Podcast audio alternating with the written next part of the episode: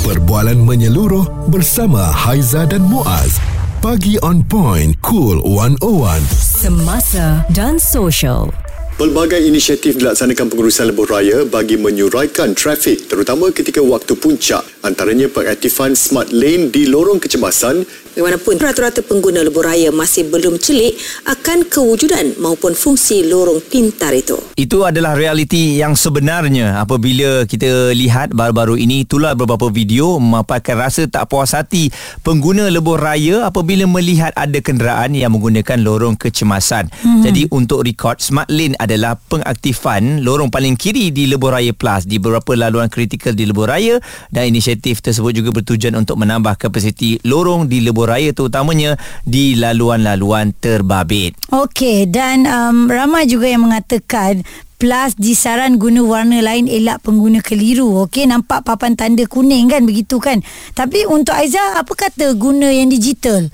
Bila tulis diaktifkan, dia menyala daripada jauh tu kita nampak. Mm-mm. Ini macam ni dia statik, dia begitu kan. Betul. Dan kalau dia tak boleh digunakan, merah lah contoh letak kat situ. Ha um, color diaktifkan tu merah. Ha. Tapi kalau hijau maknanya boleh. Okey. Ha. Jadi sekarang ni persoalannya Aiza takut atau tidak untuk menggunakan smart lane? Saya tak pernah nampak sebelah kan sebelah kiri sangat ni jadi saya tak pernah guna. Ha-ha. Dan kalau ada pun saya masih curiga lagi. Betul. Ha. Saya hari tu pernah guna dalam keadaan takut. Ha, ha. memang pakai-pakai lah. Saya masuk smart lane tu apabila saya nampak kereta belakang masuk sebab saya dah nampak dah dia punya signboard. Ha. Tapi nak masuk ke tak nak, nak masuk ke tak nak. Saya nampak ada dua tiga kereta masuk barulah saya ikut. Ya. Ha, sebab dia punya smart lane ni ada beberapa smart lane yang diaktifkan tak panjang sangat pun laluan dia. Hmm, berapa ratus meter je eh? Ya. Hmm, okey. Jadi ini yang kita bawakan untuk anda. Adakah anda um, alert dengan perkara perkara ini atau anda masih keliru dan ini antara um, kenyataan daripada orang ramai berkenaan dengan smart lane. Kalau boleh dia punya signboard tu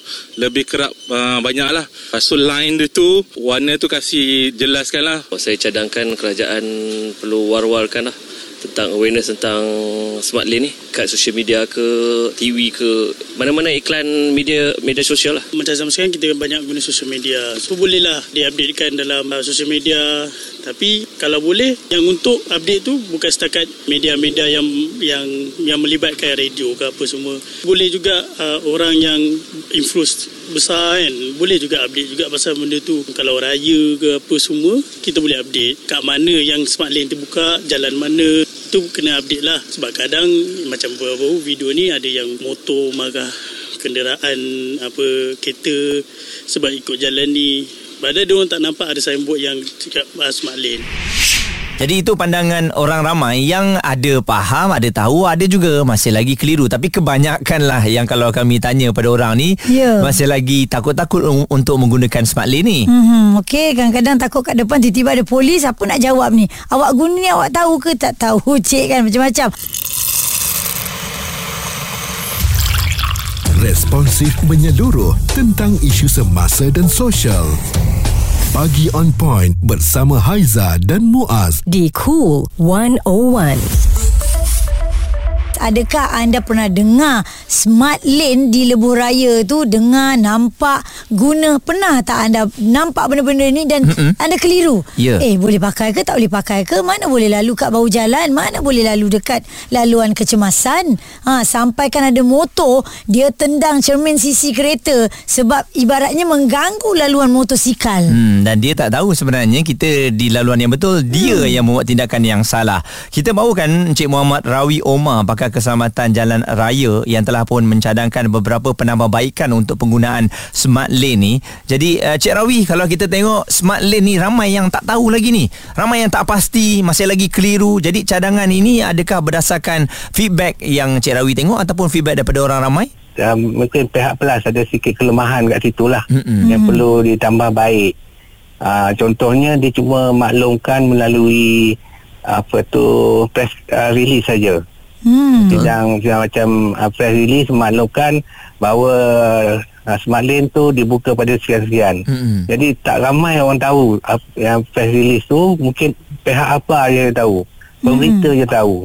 Pemberita nak nyampaikan pun uh, benda tu tak apa jelas sebab tak diberi secara detail hmm. uh, lokasi-lokasi yang ada uh, apa papan tanda yang kita boleh lihat Uh, maksudnya dalam media sosial tu paling penting lah. Mm-hmm. uh, berbanding dengan apa ni media arus perdana sebab ramai juga orang-orang kita ni lebih uh, suka dengan media sosial ni Betul. sebab cepat dapat information Ya. ha. Jadi itu yang viral kan dan jadi apa agaknya ya saranan daripada Cik Muhammad Rawi untuk penambahbaikan um, smart lane ini. uh, antara yang uh, pernah saya share juga dalam Facebook uh, dan sebagainya.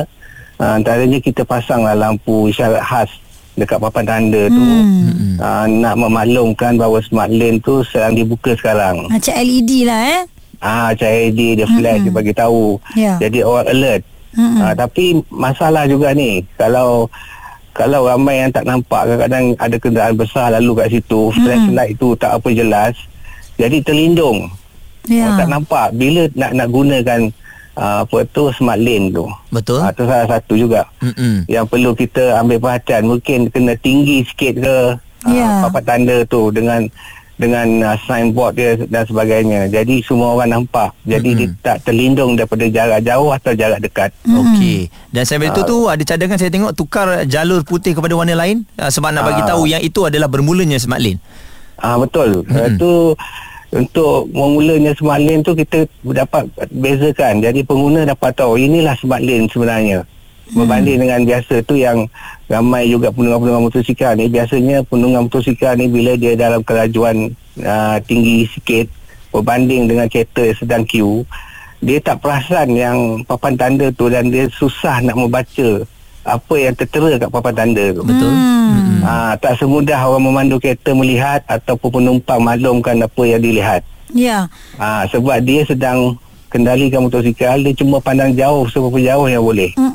Ha, supaya dia lebih alert ha, ada kebakaran kalian kenderaan keluar secara tiba-tiba daripada celah-celah kereta atau lori tu. Betul. Ha. Dan perlu ada tulisan smart lane juga ke di atas permukaan jalan tu? uh, paling elok ada tapi jangan uh, kalau boleh material yang digunakan tu jangan menyebabkan bahaya kepada penunggang motosikal lah Hmm. sebab licin. Ya, ya. Betul. Ah, itu pun kena ambil kira juga tu. Ya. Yalah tu selain daripada saya tengok cadangan menari tinjau, menari tinjau ni pernah lah nampak tapi macam Tak ada orang tak ada situ. orang duduk situ eh.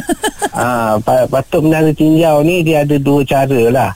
Nak buat permanent boleh atau plus uh, uh, gunakan sejenis macam lifter macam tu. Mm-hmm. Bila nak gunakan, bila sampai musim perayaan, digunakan lifter tu letak tepi situ. Jadi digunakan sistem hidrolik dia naik ke atas. Mm-mm. Ah, jadi masa tertentu saja digunakan. Selepas tu dia ambil balik. Kalau kata katalah mengenai tinjau tu secara permanent, nanti uh, sampai satu tahap uh, bahaya digunakan sebab tidak disengaja kadang-kadang macam tu. Uh, mungkin repot ke dan sebagainya. Ya. Okey. Ha, itu salah satu lah Mm-mm. yang saya nampak. Jadi bila dia ada kat atas tu, ada pegawai kat atas tu, dia akan memaklumkan kepada pengguna sila gunakan smart lane. Mhm. Dan tambahan pula dekat luar tu susu keluar daripada smart lane tu pun uh, maksudnya smart lane tamat pun kena ada lagi satu. Mm-mm. Ha, kena bagi tahu lah eh. Ah, Nanti orang supaya- ingat panjang jalan dia tu. eh. Ah, ha, betul. Supaya pemandu yang uh, sebelah lane asal ni nampak lebih awal bahawa smart lane ni akan menguncup. Tapi itulah biasanya bila menguncup tu boleh jadi bottleneck. Betul lah sama Betul. juga sudahnya Jam jamnya. Ha. Jam, ya. Ah, jam kembali. Ah, Okey. tu pun semua kena ambil kira. Alright. Cik Muhammad Rawi uh, pakar keselamatan jalan raya banyak cadangan yang diberikan insyaallah mungkin ada penambah baik uh, bagi smart lane ini kan uh, dan kita jugalah akan terus nampak oh ini di antara kegunaan smart lane bukanlah kita guna suka-suka hati jadi abang-abang motor mungkin uh, janganlah ambil tindakan yang melulu eh Mm-mm. Sebab macam dia kata lah tak perasan. Okey. Ha. Suara serta informasi semasa dan sosial bersama Haiza dan Muaz. Pagi on point. Cool 101. Laluan tambahan Smart Lane yang telah pun diperkenalkan oleh Plus ya Lebuh Raya Utara Selatan untuk lebuh raya mereka adalah satu idea yang baik tetapi perlu ada penambahbaikan. Ha, hmm. ini semua orang dah sedia maklum kerana walaupun di waktu cuti apabila dah diaktifkan masih ramai yang takut keliru untuk menggunakan Smart Lane tersebut. Ya, dan kita bersama dengan Cik Anwar. Cik Anwar ada menyatakan istilah smart lane tu pun macam tak kena je Cik Anwar eh. Ah ya. Sebab kita rasanya kalau kita letak dekat situ laluan kecemasan dibuka atau laluan kecemasan boleh digunakan, kata Mm-mm. semua orang lagi faham. Betul? Ha. Dan kalau kita tengok signboard tu sendiri pun dekat lane yang pertama tu ada tulis kat situ laluan kecemasan. So kalau kita baca pun kita pun keliru kat situ. Hmm. Boleh guna ke tak boleh guna kan? Mm-mm. Kita pula bila dah letak laluan kecemasan kita fikir eh kita tak ada kecemasan so kita tak Ah, payah lalu. Betul. ha, ha, betul. Ha, Kalau ha. kita tulis laluan kecemasan dibuka, boleh digunakan. Saya rasa semua orang faham. Semua orang akan masuk laluan Ha, ha. kiri tu. Dan uh, kalau kita tengok kepada signboard tu dia tiga laluan tu tiba-tiba uh, boleh masuk ke dalam. Dia sim- simple sangat eh. Mm-mm. Ya, betul. Ha, jadi dah pernah guna ke Cik Noah waktu kecemasan tu? Ada, juga tapi sekarang ni ramai takut-takut guna sebab yang tak tahu tu dia orang akan pandang kita semacam ni kan Betul. Hmm. Tu yang buat gaduh tu lah kan Cik Noh. ha, betul terutama motor-motor lah ada bahaya Ha-ha. motor yang tak faham benda-benda tu kan dia Ya. yeah. tak laju dia laluan kecemasan tu Ha. ha. Hmm. Saya tertanya juga kenapa dia guna bahasa Inggeris ah smart lane. betul Ha. kalau kalau alasan dia nanti foreigner tak faham biarlah foreigner guna kita kita orang Malaysia ni kita gunalah laluan yang di, kemudahan yang diberi tu kan Tak, kita pergi tempat dia kita Google aja elok. Ya tu. betul Ha, ataupun senang-senang uh, laluan ni boleh masuk tulis besar-besar. betul ha. Ha. Ha masuk empat darah. Okey baik. Jadi Cik Anwar terima kasih. Ini antara pandangan yang bagus juga ya. Hmm. Sebab keliru nama smart lane tu tulis je laluan kecemasan dibuka sekarang. Ah. Ah, betul lebih faham saya rasa Dan kejap lagi kita akan uh, dapatkan pula uh, dari pakar pemanduan. Kali ni kita nak fokuskan kepada motor. Bila smart lane dah dibuka, kereta rasa seronok sekejap lah kan. Ah, motor lah sakit hati. Motor lah yang sakit hati Ini sebab laluan saya. Ini laluan kita. Bila kereta dah masuk, ujung-ujungnya pun akan bottleneck, uh, akan jam. Jadi Mm-mm. motor dah tak boleh nak bergerak. Betul. Ha, kan? Ha, mengganggu lah katanya kan.